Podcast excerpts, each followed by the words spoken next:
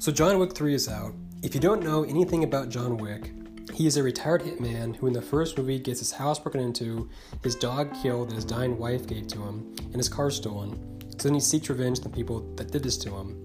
In the second, he's forced to come out of retirement, but by killing the person who asked this of him, he then becomes the number one target within his own organization, and that's where the third movie picks up. The best way to describe John Wick 3 is like watching a living video game.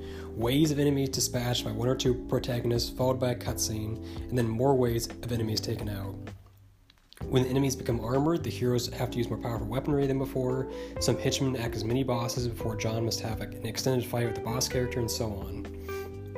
While the first two movies focus mainly on John Wick using various guns, this time around we are shown more hand to hand bladed fights. Some of these scenes seem to stretch slightly longer than they have to, but are entertaining mix up from the regular gunplay.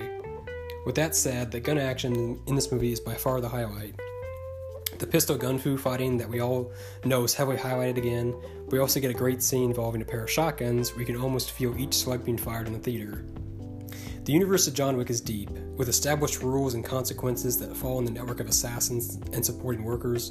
It isn't always clear who is working for who or how different factions function together, but there is enough of a developing story to get a basic idea.